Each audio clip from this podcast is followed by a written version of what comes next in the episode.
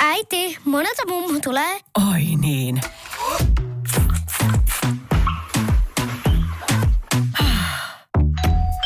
Helpolla puhdasta. Luonnollisesti. Kiilto. Aito koti vetää puoleensa. Jos mä olisin sarjamurhaaja ja tappasin pelkästään prostitoituja. Ja sä hautaisit ne sun takapihalle.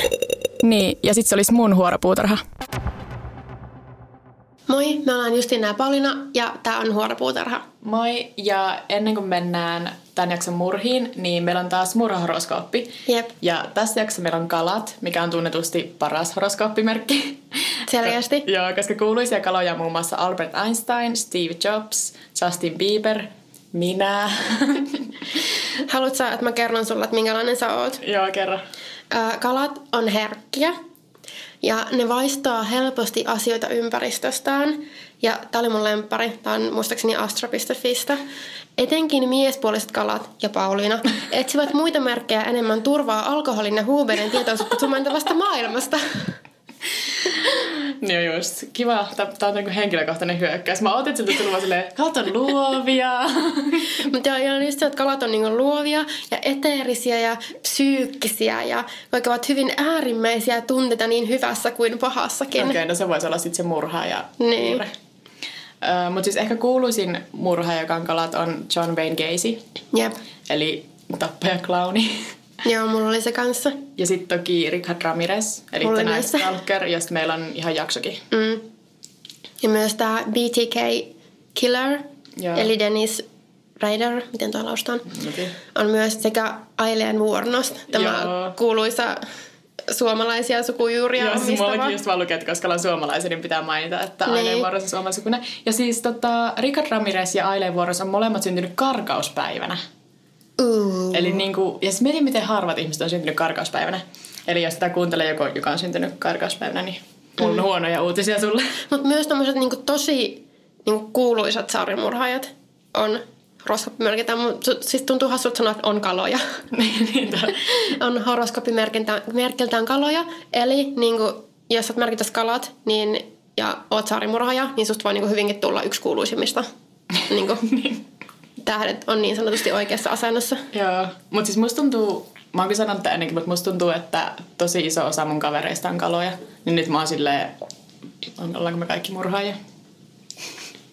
Selkeästi. Tai sitten pitäisi joskus nähdä, kun tilastotuvat, kuinka moni ihmisistä ylipäätään on kaloja, koska onko niitä vaan tilastollisesti enemmän. Miksi toi naurattaa? Hyvä alku. Öö, eikö no, ja sit mulla olikin, eikö no niin, B T K me sanottiinkin jo. Mut joo, siis oli ihan tämmösiä tunnettuja. Joo. Mut mikähän näillä olisi muu yhteistä? Mä en mä en oikein löytänyt mitään. Ehkä se on sitten niinku semmonen äärimmäiset tunteet niinku sit siinä hyvässä ja pahassa, koska eiks niinku just Aileen Vuornoskin ollut semmonen, että se ensimmäisen kerran murhasiksi, kun se suuttui niin paljon sille jollekin sen no, hyväksikäyttäjälle. Tai niihin se taisi kertoa sen tarinan, että ehkä niinku semmoset äärimmäiset tunteet. Mm. Näissä on semmoinen... Niin, että, just, että se eka oli vähän niinku semmonen... Intohimo murha. En mä tiedä, mm. vaikka sitä sanoa niin kuin into, että ehkä se on vähän eri asia, mutta sitten ei ole mikään semmoinen, tätä olen suunnitellut viimeiset niin. viisi viikkoa. Tosin sittenhän nämä, kyllähän nämä muut on sitten aika ja niin. Sen vuoronsinkin myöhemmät oli kyllä. Mut joo, se. Siinä oli murhahoroskooppi kaikille kaloille ja mulle myös. Öm, aloitanko mä? Joo, eikö se sun vuoro? Jeps. Uh, mulla on tähän jaksoon aihe, josta mä oon halunnut puhua varmaan siis siitä lähtien, kun me aloitettiin tää podcast. Mut sit mä olin silleen, aah, kaikki tuntee tän jutun niin perinpohjaisesti. Mut tässä me nyt ollaan silti. Uh, mä haluan nimittäin tässä jaksossa puhua Maura Murrayn katoamisesta. Tämä on ehkä yksi kuuluisimpia semmosia mysteerisiä jäljettömiin kadonneita henkilöitä. Ja siis tästä on niin paljon kaikkea teorioita ja yksityiskohtia, joita voi käydä läpi. Niin sitten mun versio on pakostikin semmonen, että käydään nopeasti läpi tää juttu. Ja sit puhutaan niistä teorioista, jotka... Mä tuomitsin kiinnostavimmiksi. Okei. Okay. Eli, no joo, siis Maura Murray on kaksikymmentäyksivuotias opiskelija, joka hävisi jäljettömiin helmikuun yhdeksäntenä päivänä vuonna kaksituhattaneljä. Eli siitä on neljätoista vuotta. Katsotaan.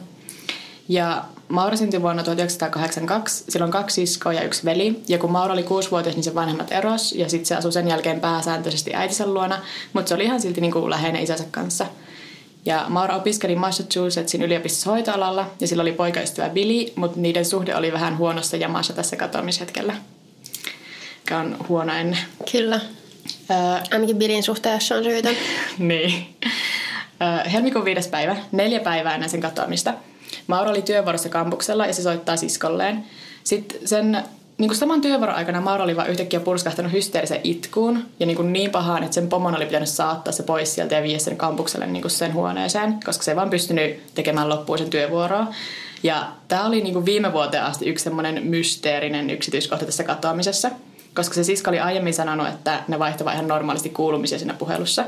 Mutta sitten viime vuonna tämä Mauran sisko paljasti, että se oli kamppaillut tuolla alkoholismin kanssa ja siinä puhelussa se oli kertonut Mauralle, että se oli repsahtanut. Joten se ei olekaan niinku mysteeri, vaan sillä oli, Mauralla oli oikeasti syy olla surullinen. Okei, okay. Mutta miksi on antanut tuommoista tietoa, mikä periaatteessa niinku sille ei ole N S-väliä? Tai niinku... niin, ehkä se on sitten vaan niinku vähän suojellut itteensä, koska onhan se niinku... Se ei ehkä halunnut myöntää, että joo, että mä repsahin silloin ja mä kerroin sitä mun nuoremmalle siskolle. Ja sitten, koska eihän se niinku vaikuttanut välttämättä siihen katoamiseen ollenkaan. Niin. Mun mielestä ei vaikuttanut ollenkaan. Ehkä se mutta... jotenkin ajatteli... Tai tietysti alkoi miettimään, että no onko, oliko sillä, että mä kerron tämän, oliko sillä jotakin tekemistä tai niin kuin, että niin. Se oli niin kuin järkyttynyt. Ja... ja varsinkin, koska tässä, niin kuin tässä tarinassa joka ikinen yksityiskohta on semmoinen, että ihmiset tarttuu siihen, niin sitten jossain välissä joku foorumilla on vaan alkanut olla silleen, mutta miksi se itki hysteerisesti, että pakostahan tämä liittyy tähän katoamiseen. Ja sitten se on voinut olla jopa vaikeaa sen jälkeen myöntää, että joo, se on mun syy, että se itki, mutta ei se liity katoamiseen mitenkään. Niin. Mutta joo, se ei ole tosiaan enää mysteeri, koska viime vuonna me saatiin tietää, että okay. Siinä oli ihan oikea syy, miksi oli niin surullinen. Sitten helmikuun seitsemäs päivä, kaksi päivää ennen katoamista, Mauran isä tulee Mauran luokse kylään, koska ne aikoi ostaa Mauralle uuden auton. Sen vanha auto oli jotenkin huonossa kunnossa, mutta ei ole ihan selvää, että miten huonossa kunnossa. Ja sitten ne käy vähän kiertelemässä autoliikkeitä. Mä en oikein ollut autoshoppailemassa, niin mä en osaa kuvitella tätä tilannetta. Autoshoppailu ja lounaan jälkeen mm. Maura li, tota, lainaa isänsä autosta ajakseen takaisin kampukselle kaverin bileisiin. Ja kolmelta aamulla Maura lähtee bileistä, ajaa auton tolppaan ja sinne paikalle tulee poliisi, joka antaa Mauralle sakot, mutta ei jostain syystä puhalluta tai niinku suorita mitään muutakaan testiä, että testaako, että onko Maura humalassa. Mutta on Aika. ihan mun mielestä ihan reilu olettaa, että oli. Joo. Se oli bileissä ja ajokolarin. No, sit Maura viedään sinne sen isän hotellihuoneeseen, missä sen puhelimesta on soitettu aamuyöllä vielä sen poikaystävälle, mutta me ei tiedetä, että mistä ne oli jutellut. Mutta mä aloittaisin vaan siitä autokolarista. Eikö se nyt ole niinku se luonnollisin? Todennäköisesti. Niin. Seuraavana aamuna Mauran isä vuokraa auton ja ajaa takaisin kotiin. Se ei voinut ajaa sillä omalla autollaan, koska Maura oli ajanut sen tolppaan. Ja sit myöhäisenä iltana se isä vielä soittaa Mauralle muistuttaakseen, että, että Maura pitää täyttää jotain lomakkeita siihen kolariin liittyen. Ja sitten ne sopii, että me jutellaan asiasta lisää seuraavana päivänä. Ja kaikki on ihan okei siinä puhelussa vielä, ainakin tuon Mauran isän mukaan. Mutta sitten me päästään siihen katoamispäivään. Eli sinä samana yönä, tuon isän puhelun jälkeen, Mauran tietokoneella on etsitty reittejä ja karttoja Burlingtoniin, Vermonttiin ja The Berkshiresiin, mikä on semmoinen vaelluskohde lähellä sitä Massachusettsia. Ja sitten katoamispäivän iltapäivällä Maura myös soitti semmoiseen vuokra-asuntoon New Hampshiressa, missä sen perhe oli aiemmin ollut lomalla, mutta se ei kuitenkaan tehnyt varausta. Mut niinku... paljon tutkinut silleen kohteita. Mm. Ja sitten Maura laittoi poikaystävälle myös sähköpostia, että oli saanut sen viestit, mutta ei halunnut jutella kellekään. Mutta ei mitään selkeää syytä, että miksi ei halunnut jutella kellekään. Mutta sitten jos se oli sen ja sen poikaystävän suhde oli vähän huonossa jamassa, niin ehkä se oli vaan tekoisi, että mä haluan jutella sulle. Mm. Niin sanoi, että mä en halua jutella kellekään. No sitten siinä samana päivänä, noin yhdeltä iltapäivällä, Maura laittaa pomolleen sähköpostia, että olisi viikon poissa duunista, koska perheessä on sattunut kuolemantapaus. Ja siis ei ole sattunut mitään kuolemantapausta perheessä. Okay. Ja sitten sen jälkeen se soittaa niin vielä uudelleen puhelinnumeroon, josta saisi tietoa hotelleista Vermontissa. Ja tämä on siis toinen kerta, kun tuo Vermont tulee esille. Ja sitten muutenkin kaikki nuo kohteet, mitä se tutki, niin ne on lähellä toisiaan. Että ne ei ole niinku vaan silleen sattumanvaraisia. Mm, että se on ihan selkeästi niinku suunnitellut. Niin. Tai näyt vaikuttaa ainakin siltä, että ja se, se olisi suunnitellut. Ja se on ihan looginen, että ei ole vaan semmoinen hätäinen googlaan kaikkia paikkoja ympärillä, vaan ne on silleen lähellä toisiaan. Ja just paikkoja, missä sen perhe on ollut. Tai semmoisia, missä on käynyt vaeltamassa isänsä kanssa aiemmin. Että nämä ei ole sattumanvaraisesti valittuja kohteita. Ja sitten on jälkeen se soittaa poikaystävälleen ja jättää sen vastaajan viesti, jossa sanoo vaan, että puhutaan myöhemmin. Mut ei niinku mitään oikeastaan, mikä vihjaisi sen tarkemmin, että se on lähdössä minnekään. Sitten Maura pakkaa autonsa vaatteita, koulukirjoja, shampoon, hammasharja, semmoisia aika perussettejä. Mutta sitten myöhemmin, kun poliisit tutkii Maura huoneen, niin ne huomaa, että suurin osa sen kaikista muistakin omaisuudesta on pakattu laatikoihin ja esimerkiksi taulut on otettu pois seiniltä, mikä on vähän outoa, joo. Jos sä oot olla lähdössä minnekään pitkäksi aikaa. Mm-hmm. Mutta sitten mä en ole ehkä oikein ennen tuomitsemaan tätä, koska silloin kun mä olin vaihossa, niin mä olin viisi kuukautta asuin asunnossa silleen, että mun, osa mun vaatteista oli mun matkalaukussa koko se viisi kuukautta. Niin, mä en oikein voi olla se, joka on silleen jo tosi outoa käytöstä. No, mutta on toi nyt ehkä vähän joo, mut siis erikoista. Mauran perhe on sanonut, että on mahdollista, että ne tavarat oli laatikoissa, koska sen kampuksen asuntolahuoneet siivottiin joululoma-aikana. Ja tämä oli siis niin kuin helmikuun alussa. Et ehkä se oli pakannut ennen joulua niin tavaroita laatikoihin, ettei ne ole siivauksen tiellä. Ja sitten siinä niin kuin reilun kuukauden aikana ei ollut vaan purkanut niitä silleen paikoilleen. Mm. Minkä mä silleen kyllä ymmärrän. Mä niin kuin En mä kyllä tiedä, miksi mä ymmärrän tonne, että ei, ei purkanut, koska mä oon itse just semmoinen, että niinku mulla on kolme vuotta muuton jälkeen vielä tyyli mm. jotain laatikoita, mutta niinku, miksi sä ois laittanut sitten kaikki ne sinne, tai niinku sitä siivosta varten. Niin, mä en tiedä, miksi taulut pitäisi ottaa pois seinältä niin. Siivouksen takia. Ja sitten niiden laatikoiden päällä oli tulostettuna sähköpostiviesti, missä oli juttua siitä sen ja sen poikaystävän suhdevaikeuksista, mille ei oikeastaan löytynyt mitään selvitystä, niin kuin, että kelle se on jättänyt todisteen sitä, että miten suhteessa meni huonosti. Olettiko se, että se poikaystävä tulisi käymään siellä ja sille tulisi syyllinen olo? Vai unohtuiko se vaan siihen jostain just muusta syystä? Jos, jos mulle tapahtuu jotain, niin mutta sillekään ei oikein mitään selitystä. Mutta no siis sen jälkeen, kun se on pakannut ne tavarat, niin noin puoli neljältä Maura poistuu kampukselta omalla autolla. Ja siis sillä, joka oli vähän huonossa kunnossa, mutta ilmeisesti kuitenkin, että sillä pääsi ajamaan, että se ei ollut, se ei ollut niin rikki, vaikka ne olikin shoppailemassa sille uutta autoa. Ja Maura ajaa automaatille ja nostaa kaksisataakahdeksankymmentä dollaria. Ja me tiedetään, että se on yksin tässä vaiheessa, koska se näkyy sen automaatin valvontakamerassa. Ja sitten rahan nostamisen jälkeen Maura menee kauppaan ja ostaa neljäkymmentä dollaria edestä alkoholia. Ja siis neljälläkymmenellä dollarilla saa niinku aika paljon alkoholia. Mä en tiedä, onko se vaan niinku tohon aikaan vai onko se vaan, koska me ollaan Suomessa ja viina on niin kallista, että tää tuntuu jotenkin tosi halvalle. Mm. Mutta siis se sisälti muun muassa Baileys-pullon, vodka-pullon, tonkan viiniä ja sitten muistaakseni meillä joku toisenkin alkoholipullon. Okay. Silleen kuitenkin enemmän kuin mitä sä olettaisit, että kaksikymmentäyksivuotias tyttö ostaa vaan itselleen. Koska tossakin valvontakamerassa näkee, että se on vaan yksinään siellä. Mutta ehkä se oli menossa pitkäksi aikaa jonnekin, tai se oletti, että se näkee muita ihmisiä. Niin, ja se on menossa tapaamaan niin. Jotakuta. Sitten näiden ostosten jälkeen Maura ajaa pois kaupungista, ja seuraava havainto siitä on noin seitsemän aikaa illalla, kun se törmää autollaan lumipenkkaan New Hampshireen johtavalla tiellä. Sen tien varrella asuva nainen oli kuullut tämän törmäyksen, ja se näki ikkunasta sen Mauran auton siellä penkassa, ja soitti poliisille. Ja tämä puhelu tapahtuu seitsemän kaksikymmentäseitsemän. Ja sitten tämä nainen alun perin todisti, että se olisi nähnyt siellä autossa tupakoivan miehen. Mutta se on sitten perunuttoon ja sanonut, että se oli varmaan Maura. Ja sitten, että se tupakka oli vaan niinku kännykän valo. Mutta tämä on just se, mihin monet tarttuu ja on silleen, siellä oli joku mies. Niin. No, ja tämä on vielä semmoinen vähän, mikä toistuu näissä joissakin tarinoissa. Mutta sitten tota, samaan aikaan, kun se nainen näkee sen Mauran sieltä ikkunasta, niin sinne paikalle ajaa toinen lähistöllä asuva ihminen, koulubussin kuljettaja, joka tarjoutuu soittamaan Mauralle apua. Ja sitten Maura pyytää, että ei soiteta paikalle poliiseja, ja se väittää jo soittaneensa apua, mutta me tiedetään, että toi on valetta, koska siinä kohti siellä keskellä maantietä niin ei ollut ollenkaan kenttää. Ja se bussikuskikin tietää sen, mutta se on silleen, että no okei, okay, mä en rupea pakottaa niin kuin nuorta naista mun kanssa tänne autoon tai mitään, no. Vaan se on silleen, okei, okay, ajaa kotiin ja soittaa sieltä poliisille. Ja sitten kello seitsemän neljäkymmentäkuusi poliisit saapuu autolle ja Maura ei näy missään.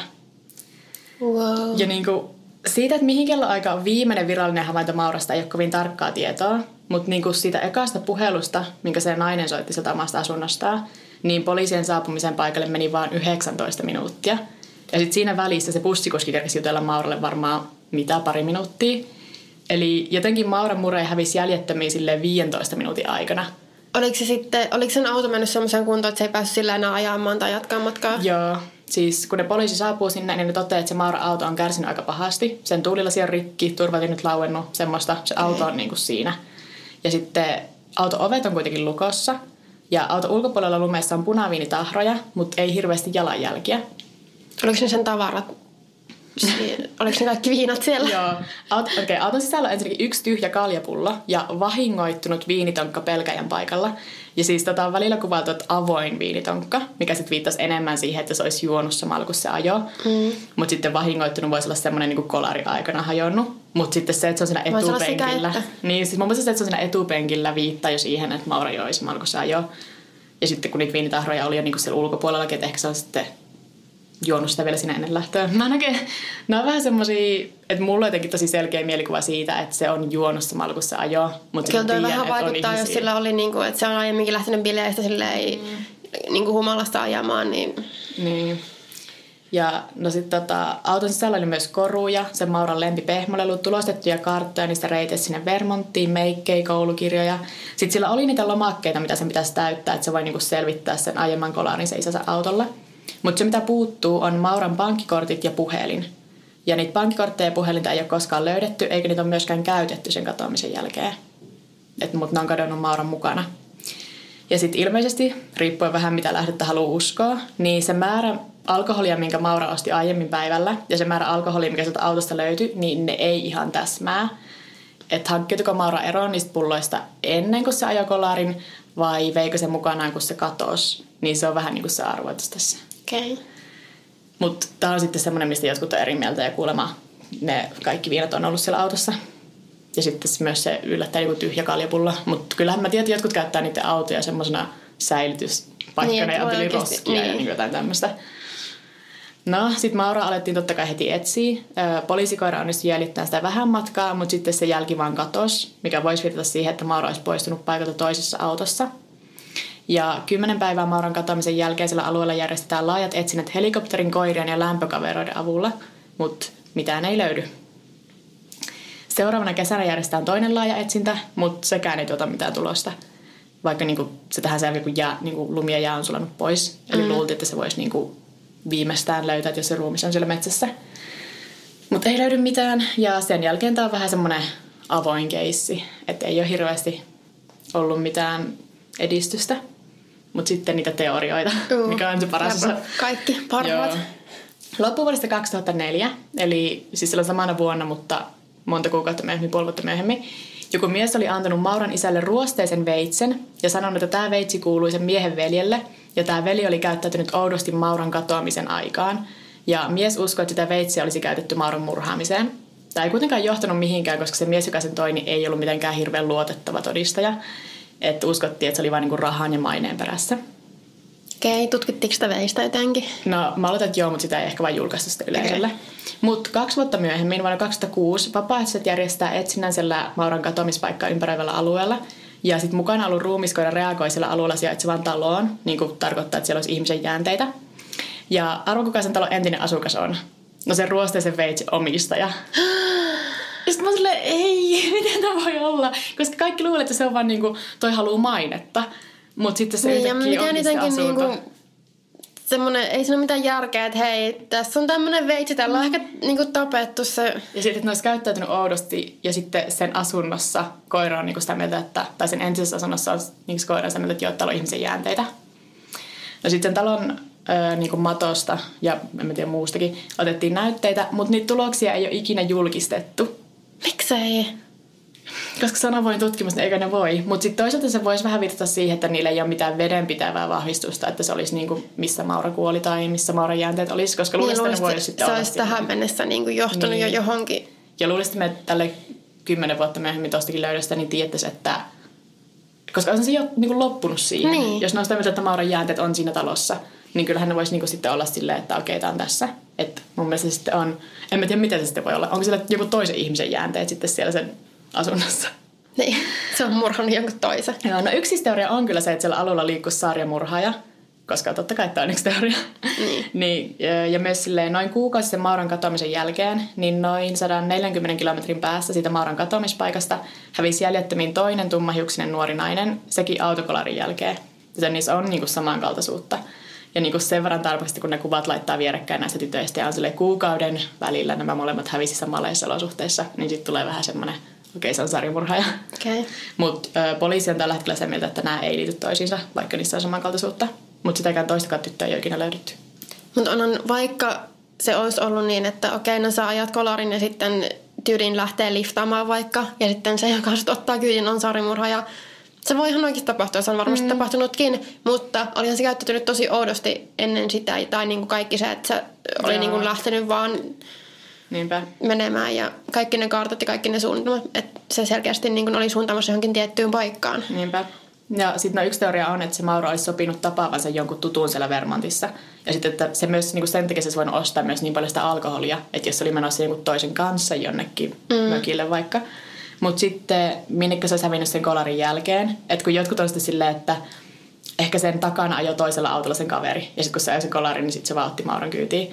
Mutta tämäkin jotenkin vähän silleen liian kaukaa haettua. Mutta mä tiedän, että miksi että jotkut ihmiset haluaisi niin kuin onnellisen lopun tälle. Niin sitten ne on silleen... Okei, Maura vaan ajoi jonnekin ja aloitti uuden elämän. Mm. Jotenkin toi... Mä oon silleen, että samalla kun mä kuulen, että mä oon silleen, mä oon niinku miettimään, että mikä, mikä tässä nyt on tää, mitä on vaan tapahtua, niin esimerkiksi just se, että kun selkeästi se oli itse vapaaisesti lähdössä johonkin ja halusi niinku ehkä silleen häipyä vapaaisesti mm-hmm. ja aloittaa uuden elämän. Se lähti menemään, ajoi kolarin, ei halunnut se jotain poliisia, koska sitten varmastikin sen vanhemmat ja muut niin olisi saanut tietää, että okei, se on menossa johonkin. Mm. Niin sitten se, ja ajattelin, että okei, no se nainen varmaan soittaa tai joku soittaa poliisista, olet soittanut jo, mulla on kiire, ottaa ensimmäiset tavarat, mitä niin käteen, osu sille puhelinpankkorit mukaan, liftaa, lähtee ensimmäisen auton kyytiin ja nyt Joo. on jossain. No siis se just jatkat, niin yksi teoria on se, että se liftasi johonkin kyytiin, koska tosiaan se koira jäljitti sitä vähän matkaa. Mutta sitten, että onko se kyydin tarjoaja joko niin kuin A, vienyt sen jonnekin perille, missä se on aloittanut uuden elämän, tai B, murhannut sen ja päässyt jotenkin, tai hankkiutunut jotenkin eroon sitten Mauran ruumiista. Mutta näissä teorioissa mua haittaa se, että niihin aina liittyy joku uusi ekstra ihminen, joka ei ole kertonut kellekään tai jäänyt mitenkään kiinni. Koska mm. ihmiset puhuu. Ja kyllä luulisin, että jos toi sai, tai en tiedä miten paljon se saa huomiota silloin aikanaan. Mutta niinku, että jos sä oot ottanut sieltä alueelta kyytiin liftarin, niin Niinpä. miksi sä kertoo sitä poliisille tai jollekin? No en mä tiedä, voisi olla tietysti, jos se on niinku sanonut ihan suoraan, että, että oikeasti vaikka että mä haluan niinku pakoon mun entistä elämää, mä haluan niin. aloittaa uuden elämän, niin se, joka on sut ottanut kyytiin, on sitä, että okei, mä ymmärrän, mä en kerro kellekään. Ja sitten jos se, joka on ottanut sen kyytiin, on sitä mieltä, että en mä voi kertoa kellekään, koska ne luulee, että mä oon tappanut sen tai jotain. Että jos niin. ei voi todistaa, että minnekin se jätti sen. Mutta on, mielestä... mut on edelleen musta semmoinen, että kyllä sä vahingossa kertoisit jollekin. Tai niinku, musta Näin. se yksi uusi ihminen siinä sitten vähän niinku tekee siitä vaikeampaa. Joo, mutta en mä silti välttämättä usko. Hei. No, sit on tää teoria, johon mä uskon. Ja tää on ehkä myös silleen masentavin teoria, mutta on se, minkä mä uskon. Ja siis mä uskon, että Maurasta tuntuu, että sen elämä oli vähän silleen hajoamispisteessä. Koska no esimerkiksi yksi, mitä mä en ole vielä maininnut, on, että kolme kuukautta ennen katoamista Maura oli syytetty luottokorttivarkaudesta. Ja se myönsikin käyttäneensä koulukaverilta varastettua luottokorttia, joten se oli niin kuin lain kanssa ongelmissa. Sitten oli toisen sisko alkoholiongelma. Mahdollisesti myös Mauran omaa vähän epäterveyssuhde alkoholiin, koska nää sen... Mm. käyttäytyminen vähän vaikuttaa siltä. Sillä oli vaikeuksia parisuhteessa. Sitten se vielä kolaroi isänsä auton. Kaikki nämä varmasti niinku tuntui siltä, että semmoinen joku muutaman päivän tai viikon loma jossakin tekisi hyvää. Ja siis mä uskon, että se Maura oikeasti aiko palata niinku takaisin vielä sitä reissulta. Koska se sanoi sille poikaystävälle, että puhutaan myöhemmin. Koulullekin se ilmoitti viikonlomasta eikä vaan hävinnyt, vaan se oli niinku tulossa takaisin sinne kouluunkin. Se kävi hakemassa ne lomakkeet, mitä sen pitäisi täyttää, että sen isä saisi niinku selvitettyä sen autokolarin tai jotakin. Niin mä uskon, että se oli lähdössä selvittämään päätä ainakin lomalle. Luultavasti joi ratissa, ajoi kolarin ja sitten se humalas panikoi, että se oli se, että en mä voi saada tähän päälle vielä niin kuin syydettä siitä, että mä ajan humalassa. Mm. Ja sitten se olisi lähtenyt kävelemään sieltä paikalta vaan pois, koska se oli vähän humalassa. Ja sitten mahdollisesti ottanut mukaan jonkun niistä puuttuvista viinapulloista, sammunut lumihankeen, kuollut ja sitten jotenkin se ruumista vaan ei ole löytynyt. Luulisin, että jos, jos se on tehty useammankin isot etsinnät, että... Et... Ei se niinku, ensinnäkään ei se olisi päässyt ihan hirveän pitkälle. Niin. Se oli kyllä siis urheilija, mutta ei se nyt silti, vaikka se olisi lähtenyt sinne metsään, niin ei se nyt hirveän pitkälle lumihangessa. Niin ja keskellä talvea humalassa. Mm. Ei, se niinku, ei se nyt ihan mahdottomia matkoja, mm. vaan luulisi, siis, että joku ruumiskoira tai joku niinku niin. olisi löytänyt jotakin. Siis se tässä just on, että mä tiedän, että siellä oli koirat useampaankin otteeseen, mutta sitten mä sanoin, että ehkä ne joskus tekee virhettä tai sitten, jos se alue on vaan niin iso, ettei sitä oikeasti löydy. Mutta niin. siis tämä on siis sen takia suosittu, niinku, suosittu teoria, koska se on yksinkertainen ja sen takia silleen semitodennäköinen. Mutta mä tiedän, että tässä on myös semmosia, että mä vähän hyppään just esimerkiksi koirien ohi, että se vähän tekee sitten epätodennäköisen. Niin, että toi on muuten tosi yksinkertainen paitsi se, että missä sen ruumi sitten olisi. Niin. Tai se... kyllä niinku yleensä nyt jotakin jälkiä. Niin, ja sitten on tässä myös se, että mä hyppään vähän turhan suoraan ehkä siihen päätelmään, että se Maura olisi ollut humalassa sillä katoamishetkellä. Koska niin kuin mulle se oli jotenkin silleen, että mä olin vaan, joo, tämä on totta. Mutta esimerkiksi se bussikuski ei sen omassa todistuksessa niin kuin mainitse mitään siitä, että Maura olisi vaikuttanut päihtyneeltä. Mm. Sanoit, se, se olla, että just, että jos se niin kuin joi ratissa ja muutenkin, että se niin kuin joi kumminkin ehkä aika paljon tai niin kuin usein, niin sitten että se saattoi kumminkin olla ainakin niin sen verran humalassa, että se olisi niinku ollut jo rattijuopumus, mutta sitten, että voihan se olla, että se ei niinku vaikuta jonkun tuntemattoman silmin. Se vaan katsoo, että okei, sä oot just ajanut kolarin, niin ehkä sä oot niin, vähän sekava niinpä. Tai vähän shokissa, mutta ei niinku ensimmäisenä tule mieleen, että okei, se on varmaan humalassa. Niinpä. Ja sitten sekin, että silloin kun se ensimmäisen kerran ne löyti sen tyhjän auton, niin poliisikin oli sitä mieltä, että okei, ei ole mitenkään harvinaista, että päihtynyt kuski lähtee karkuun sieltä auton luota. Yeah. Että poliisikin eka oli silleen, aa se on vaan poistunut, kun se ei halua saada niinku... Niin. Ö, se on varmaan ollut siitä. Ehkä päihtynyt, mutta ei ihan kauhean päihtynyt. Niin. Tai sitten kun siis auton ulkopuolelta löytyi nyt viinitahroja, niin sitten jotkut on sitä mieltä, että se siksi aikaa, kun se odotti poliiseja, niin se olisi niinku... ottanut siihen lämpimikseen sitä viiniä. Ja sitten... Mutta siinähän meni niin lyhyt aika. Niin, ja sitten joku se oli hävinnyt ja oli silleen, että ei, älä soita poliiseja. Ja sitten mä kans mietin sitä, että kukaan ei ole silleen, esimerkiksi nainen, joka soitti, niin se sanoi, että se näki ikkunastaan sen Maura-auton siinä. Niin eikö sekin olisi huomannut, jos siinä olisi tapahtunut jotain? Niin. Mutta sitten mä en löytänyt mitään todista siitä. Katsoiko se sitten koko ajan sitä? Niin. Tai luulisit, että se olisi katsonut koko ajan, että mitä siinä tapahtuu. Niinpä. Mutta tää on nyt silleen vieläkin mm. selvittämätön. Ja tämä on myös yksi tämmöisiä, koska tämähän tosiaan tapahtui ensin silloin, kun ei ollut vielä internet silleen samalla tavalla. Mm-hmm. Tai se oli just niin kuin syttymässä kaikki, kun Twitterkin taisi tullut yli seuraavana vuonna, ehkä avattiin tai jotakin. Että sitten se on niin kuin pikkuhiljaa sitten on tullut semmoinen, että kaikki puhuu sitten vieläkin netissä. Ja on tosiaan kokonaisia podcasteja, mitkä on omistettu tälle keissille. Oh, et mä tiedän, että tämä oli nyt vaan tämmöinen pintaraapasu, mutta noi teoriat on ne kiinnostavin kuitenkin. Joo, siis ja mua ainakin nee. aina jaa. Hirveästi ja sitten onhan tässä häiritsemään noin. Niin, onhan tässä se, kun jotkut on silleen, että entä jos se on jossain hengissä. Ja sitten mä oon silleen, no toki jos se on vaan jotenkin viettämässä jotain omaa uutta elämää jossakin, niin sit ihan hyvä. Mutta sitten toisaalta mä oon silleen, se on ollut niin neljätoista vuotta kadoksissa, niin en, jos se on jossain vankina, niin en mä sit tiedä, onko se yhtään sen kirkkaampi teoria tai iloisempi teoria. Niin. Että vaikka toi munkin on vähän synkkä, mutta siis silti. Niin mun mielestä on kans sinänsä ihan, se voi olla todennäköinen tai just joku semmoinen, että se on lähtenyt liftaamaan ja on niinku aloittanut sen uudellamaisuuden. Tai oikeasti mun mielestä ei sekään ole ihan hirveän kaukaa haettu, että tyyliin sen kaveri olisi ajanut sen takana tai sen niinku eessä. No siis se on niinku yksi niistä teorioista, mutta se oli yksinään kuitenkin pankkiautomaatilla ja viinakaupassa. Mm. Me tiedät, että se oli siinä vaiheessa maailmassa. Mutta jos silloin se, sen kaveri mennyt omalla autollaan, niin se on vaan silleen, että okei, okay, mm. no. Ja sitten niin, no kyllähän siis tilaisuus, onko se tilaisuus tekee varkaan? On se sanonta, mä olin silleen, tilaisuus tekee murhaajan, mutta siis että jos joku tota, olisi ottanut sen kyytiin ja sitten niin, onhan tämmöinen liftaaminen aika niin, yleinen semmoinen. Niin, käy liftareille usein, eihän sitä sitten tiedä. Niin. Vaikka se välillä onkin ehkä vähän liioittelua olla silleen, joka paikassa on sarjamurhaaja. Mutta siis niinku, ei sitä tiedä. No, kyllä mä sanoisin ehkä, että tilaisuus tekee murhaajan. Joo. Okei, okay, mutta siinä oli mun Maura Murray. No. Ehkä tuosta joskus paljastuu jotain lisää. Niin. Niin. Joo, mä siirron mun tapaukseen tällä kertaa ja mulla on Jacqueline Dowalibyn murha. Mä en tiedä yhtään, mitä tuo sukunimi tässä lausua. Mm. Ja tää on tosi samantyyppinen semmoisen kuuluisen tapauksen kuin JonBenét Ramseyn tapauksen kanssa. Yeah. Mutta tota, se taas on niin, niin semmoinen mun mielestä niin puitu ja käsitelty juttu, niin. että... Tämä oli taas semmoinen, mistä mä en ole ennen kuullut. Joo.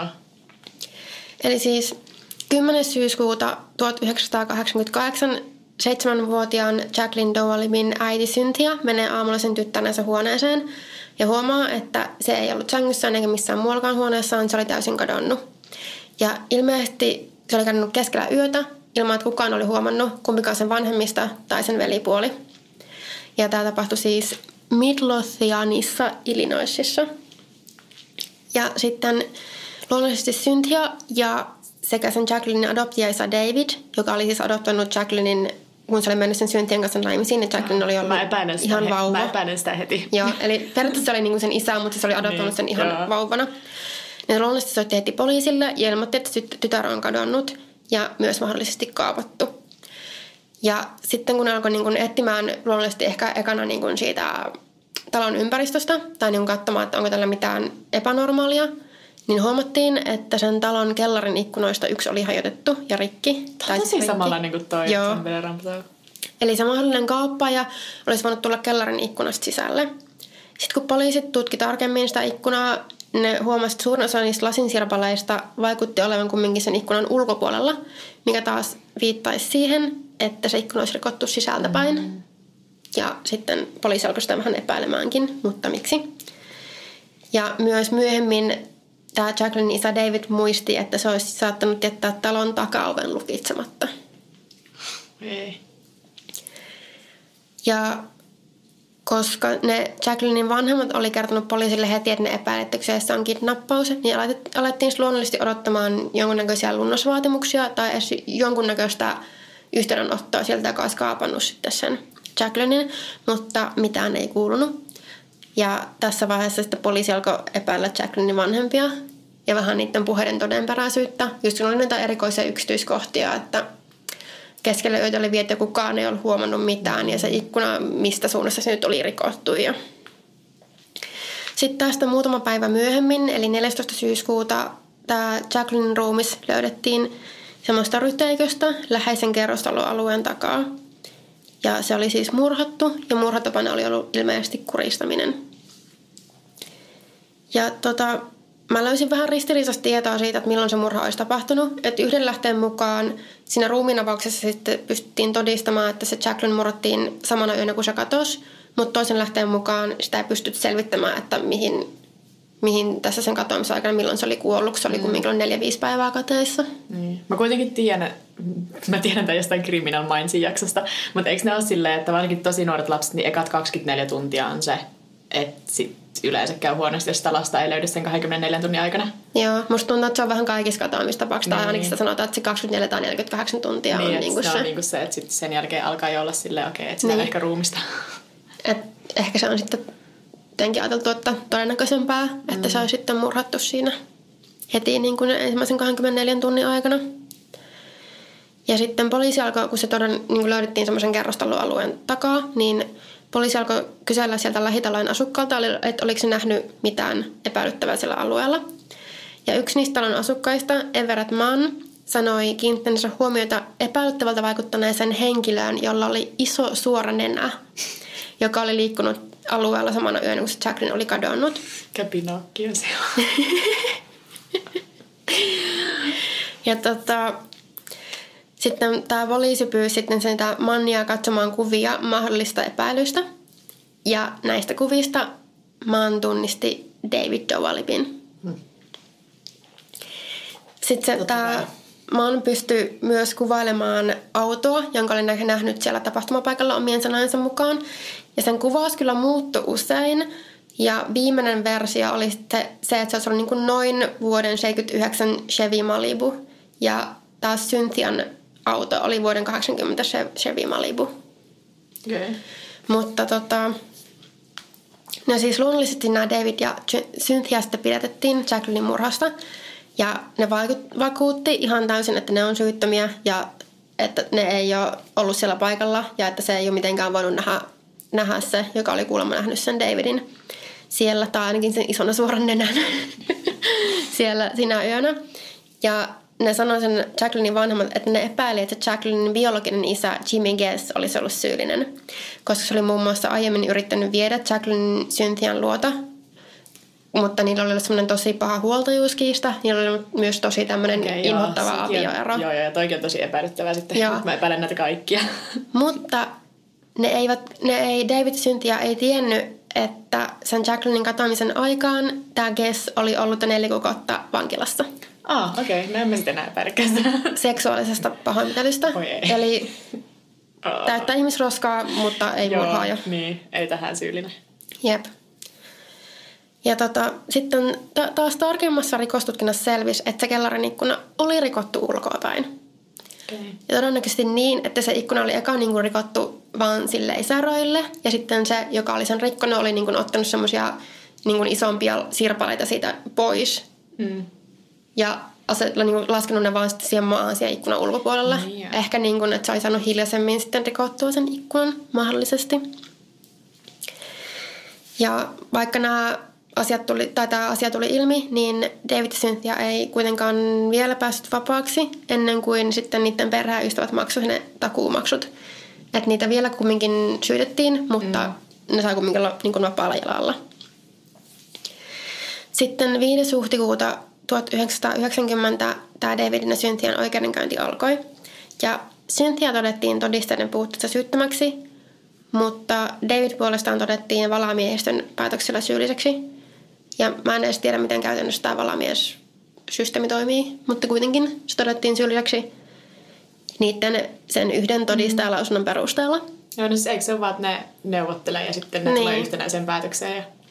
Joo, mutta siis pelkästään tämän yhden todistajalausunnon joo, perusteella. Joo, ikävää, jos jonka... oikeudenkäynnissä joo. on vaan tommoinen, eikä mitään fyysisiä todisteita oikeastaan. Ja huom vielä, kun se oli sanonut, että se oli nähnyt niin kuin epäyttävän näköisen henkilön, jolla oli niin kuin iso suora nenä. Niin. Se oli nähnyt sen keskellä yötä.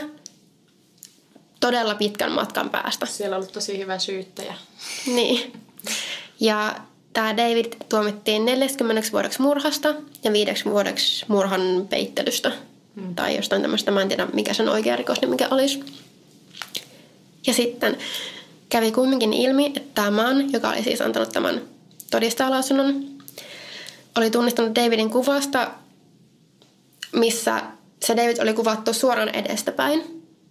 Ja se sanoi, että se oli niin kuin nähnyt siis, että se oli siksi kiinnittänyt huomiota siihen niin kuin isoon nenään, että se oli niin kuin nähnyt sen ihmisen sivuprofiilin. Koska ethän se muuten voi pimeässä niin kuin nähdä jonkun, niin, niin että okei, sillä on iso nenä varsinkaan tosi kaukaa. Ja sanoi, että se oli valinnut kaikista niistä kuvista Davidin vaan siksi, että sillä oli suurin nenä niistä ihmisistä, jotka oli niissä kuvissa. Mieti, kun joutuisit tommosen takia vankilaan neljäksi. Niin, missä taas ei tässä ole mitään järkeä. Niin, siinä oli joku poliisi ollut vaan silleen, tämä. Niin, no siis ihan varmasti oikeasti, koska... No, niin, mun mielestä on ihan käsittämätöntä. Että se oli joo, niin kuin siis myöhemmin itsekin sanonut, että okei, että jos siinä olisi ollut ihan kuka tahansa ihminen, kello olisi ollut niin kuin isoja enää niistä, jotka, joiden kuvat oli siinä, niin mä olisin valinnut sen. Ja lisäksi muiden todistajalausuntojen mukaan se Cynthian auto olisi ollut kaappauksen aikaan tai sen katoamisen aikaan pihatiellä, eikä siellä, missä se murha oli tapahtunut tai missä se, mistä se ruumis oli löydetty. Ja koska sitä Davidia vastaan olleet todisteet ei sitä pitäneetkään paikkaansa, niin se David vapautettiin marraskuussa yhdeksänkymmentäyksi, eli se oli ollut noin puolitoista vuotta vankilassa. Okay. Sitten... Tästä jutusta, koska tämä oli tietysti ihan auki, ei ollut mitään syyllistä, ei tiedetty yhtä kuka sen teki ja miksi, niin N B C:n Unsolved Mysteries-ohjelma teki jakson tästä Jacquelinein katoamisesta ja murhasta. Ja sitten tämä se tehtiin siis marraskuussa yhdeksänkymmentäkaksi. Ja se jakso johti sitten uuteen vihjeeseen juttuun liittyen. Ja poliisin epäilyt alkoi keskittyä y- uudestaan yhteen aiempaan epäiltyyn, jolla oli ollut alibi. Ainakin tähän asti. Yeah. Ja tämä uusi, tai siis vanha epäilty oli siis Timothy Guess, Jimmy Guessin veli. Ja se oli aiemmin sanonut ollensa koko yön paikallisessa semmoisessa niin kuin dinerissa. Ja silloin katoamisyönä siellä dinerissa työskentelevät tarjoilijat vahvisti sen alibin ja sanoi, että joo, se oli täällä koko yön. Nyt ne tarjoilijat kuitenkin sen ohjelman nähtyään otti yhteyttä poliisiin ja sanoi, että se Timothyn alibi olisi valheellinen ja se oli ollut vain vähän aikaa siellä ravintolassa sinä iltana. Ja ne sanoi, että ne oli aiemmin vahvistanut sen alibin, koska ne oli ollut ihan varmoja, että David ja Cynthia olisi ollut syyllisiä silloin, kun tästä jutusta uutisoitiin alun perin. Ja ne ei niin kuin halunnut sekaantua tähän juttuun. Tavallaan ymmärrettää, mutta tavallaan silleen, voi vitun idiootit. Niinpä. Vaikeutatte poliisin työtä. Just niin kuin ei... Nee. Jos, jos poliisi niinku tulee kyselemään, että hei, onko tämä mies ollut täällä, niinku tätä epäillään, tai tämä on mahdollinen epäily niinku murkeista, niin joo, se oli täällä koko, koko yön. Ja nyt kun ilmeisesti oli käynyt tai selvinnyt, että ne oli syyttömiä, mm. niin sitten silleen, että hei, by the way, tai jos sitä ohjelma olisi ikinä tullut, niin olisiko ne ikinä lukenut vaikka sattumalta jostain lehdestä tai jostain, että on, ai, ne, oli, ne pääsikin vapaaksi, ne oli syyttömiä. Ei ihan siis typerää. Ja tota, tätä Timothy Guessia kuulusteltiin sitten joulukuussa yhdeksänkymmentäkaksi. Ja tämä Guess sairasti skitsofreniaa, jonka mä mainitsen siis vaan sen takia, koska se nyt oleellisesti liittyy tähän kuulusteluun ja sen Guessin lausuntoihin. Ja se sanoi, että se oli alkanut kuulla ääniä nuoresta iästä asti. Ja se oli elämänsä aikana syönyt myös useita lääkkeitä, osa määrättyjä, osa ei. Eli väärinkäytti tai niin kun, käytti paljon lääkkeitä. Ja se sanoi, että silloin kun se oli ollut suunnilleen joku teini-ikäinen kuusitoistavuotias, niin sitä henki olisi alkanut ohjelmaan sen elämää ja sen tekemisiä, ja joka antoi sille myös semmoisia niin kuin psyykkisiä selvänäkijän kykyjä. Jonka takia se osasi muun muassa kertoa, millainen se Dowalibyjen koti oli sisältä, vaikka se ei ollut ikinä käynyt siellä. Mutta se pystyi niinku antamaan aika tarkan kuvauksen, että miltä se näytti. Yeah. Ja tota, sitten kun poliisit kysyi, että miten, miten Jacqueline huoneeseen mennään, niin se oli vastannut tyylin, että mennään Davin huoneen ohi. Ja sitten se oli äkkiä sanonut, että ei, mä en sanonut tota, toi, toi oli henki, mä en sanonut tota. Ja se tiesi muutenkin tämmöisiä yksityiskohtia tästä jutusta, mitä sen ei olisi pitänyt Joo. tietää. Mutta mikä on mun mielestä käsittämättömän juttu on se, että sitä ei koskaan tuomittu. Enkä mä löytänyt mistään tietoa, että miksi ei. Öö, onpa outoa. Joo. Mut hitsi mitä käänteitä. Mä, olin, siis, mä arvasin, mä olin niin varma jo heti sen alussa silleen, että toi on se syyllinen. Ei, ei, toi on se syyllinen. Joo, siis tää on niinku tosi samantyyppinen kuin joku JonBenét Ramsey, vaikka siinä mä oon kyllä silleen varma, että ketkä siinä on syyllisiä. Aika varma, no en tiedä. Mutta mä en ymmärrä, mä ootin oikeasti etsiä, mä en löytänyt, että mikä tässä olisi lopputulema, että miksi se sitä... Koska sitä selkeästi niin kuulusteltiin ja se sanoi tommosia asioita, että oliko se ehkä sitten jotenkin niin, syyntokeeton. Olla, niin, tai sitten joskus se, kun se vapautui se toinen vankeudesta, mm. niin jos se on tehnyt, onko se Alf, Alfred Blee, on se, että se syyt, niin kuin, päätetään, että se tuomio oli väärä, mutta niin. ne ei jatka enää sitä tutkimusta. Koska siis semmoinen on olemassa, koska amerikkalainen laki on niin vitun typerä. Joo, siis mä muistan, että on tullut meillä niin kuin just joo. esiin aiemmissa keisseissä, mutta tota... Että se voi olla sille, että ne myöntää, että ne tuomitsi väärän ihmisen, mutta ne ei myönnä olensa väärässä, mikä tarkoittaa, että ne ei voi tuomita enää niinku toista ihmistä siitä. Mutta sitten, en mä nyt tietysti tiedä, onko se tässä kyseessä, mutta... Mä luulisin, että se Alfred oli jos mainittu jossain välissä tässä. Niin, mutta en mä ainakaan muista, että mä olisin mistään lähteessä lukenut, että siinä oli just se mikä... Mutta on sitten just ihan mahdollista, koska eihän tässä muuten ole mitään järkeä. Niin. Ja sitten tämä Timothy Guess kuoli vuonna kaksituhattakaksi. Eli okay. ei saada, jos se olisikin ollut syyllinen, niin ei me saada ikinä tietää. Mm. Mutta ei ollut mitään mainintaa, että se olisi kuollut vaikka jossain sairaalassa tai että jos se olisi niinku ollut sitten hoidossa silleen än äs-lukkojen takana ja sitten sen takia ne ei olisi tuominut sitä. Mä en ole sitäkään tietoa. Niin, ja oli... sekin olisi niinku tosi huono päätös, sitä ei tuomita ollenkaan vaan ollaan niin. silleen. Että tommoinen tosi iso twisti tuossa lopussa, mutta Joo. sitten niin turhauttavasti ei ole mitään infoa tuosta asiasta. Että miten se sitten... Sitten... Onko tuosta mitään leffaa tai dokumenttia? On, sitä on leffa, mutta mä en muista sen nimeä. Okei, ne kyllä mä löydän koukuttamalla. Mutta siis tosi kiinnostavaa, enkä ollut kuullut. Joo, en mä aika ikinä. Mä, kun mä aloin lukemaan tästä, mä olin silleen, että tää on ihan kuin JonBenét Ramsey. Joo. Mutta olipas mielenkiintoisia twistejä. Mm. Ja, mutta mä luulen, että se, ainakin internet on sitä mieltä, että se, se, sen, se Timothy Guess olisi syyllinen. Ja se vaikuttaa Joo. tosi todennäköiseltä no, syyseltä. Mutta mä, mä en ymmärrä. Ehkä mun pitää tarkemmin vielä kaivella tätä juttua. Katsoa, että löytyykö jotakin lisää tietoa. Se on vähän ikävästä, kun on vielä silleen vanhempi, että ei ole niin kuin silleen jossain websleutista niin. tai jossakin löydy silleen screenshotteja kaikesta. Ja... Niin. Tai joo, vähän turhauttavaa, mutta toisaalta ihan sairaan kiinnostavaa. Niinpä. Onko meillä enää mitään sanottavaa? Hei, mulla on update yhteen, mistä mm. mä oon aiemmin tehnyt joo. jakson, eli... Mä joku aikaa sitten puhuin näitä Skeltonin veljeksistä, mm-hmm. joiden isä oli vaan antanut ne mystiselle järjestölle. Mm-hmm. Ja just viime vuoden loppupuolella oltiin uutisoitu, että oltiin löydetty kolmen lapsen jäänteet mm-hmm. jostakin jonkun niin kuin, talon vajasta. Ja sitten nyt tutkittiin, että onko ne mahdollisesti niiden poikien jäänteet, koska ainakin iät niin kuin arviolta olisi sopinut. Ja nyt siitä on tullut tulokset, ja ne ei ole ne Skeltonin veljekset. No, ja jotkut muut lapset siellä? Ne jäänteet on vähintään sata vuotta vanhoja. Ah, okei. Okay. Mikä on silti mun mielestä todella outoa. Niin on, mutta se ei... Ja mä luin sen uutisen, niin mä olin silleen... En usko. Niin, mutta se ei tarkoita, että jossakin on nyt jotkut vanhemmat, jotka on silleen, ah, minun lapseni ovat siellä, koska jos niin. ne on niin vanhoja, niin... Mutta miten ne olisi pysynyt, mistä se... Ikinä nyt löydettiin, kun se oli kuitenkin joku vajaa, mitä mentiin niin kuin siivoamaan, kun ne edelliset asukkaat, oliko ne häädytty tai ne oli lähtenyt ne. Tai jotain.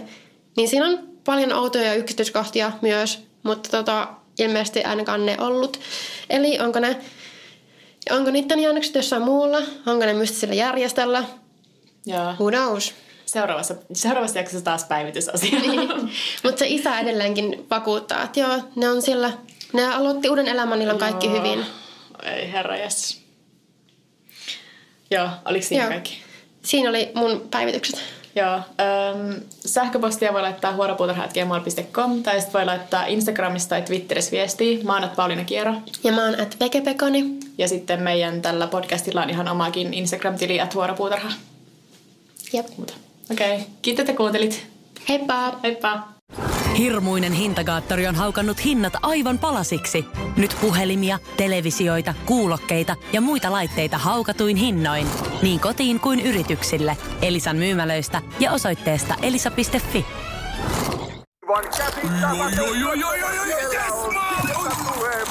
No, äkkiäkös tän siivoo erätauolla? Tule sellaisena kuin olet, sellaiseen kotiin kuin se on. Kiilto. Aito koti vetää puoleensa.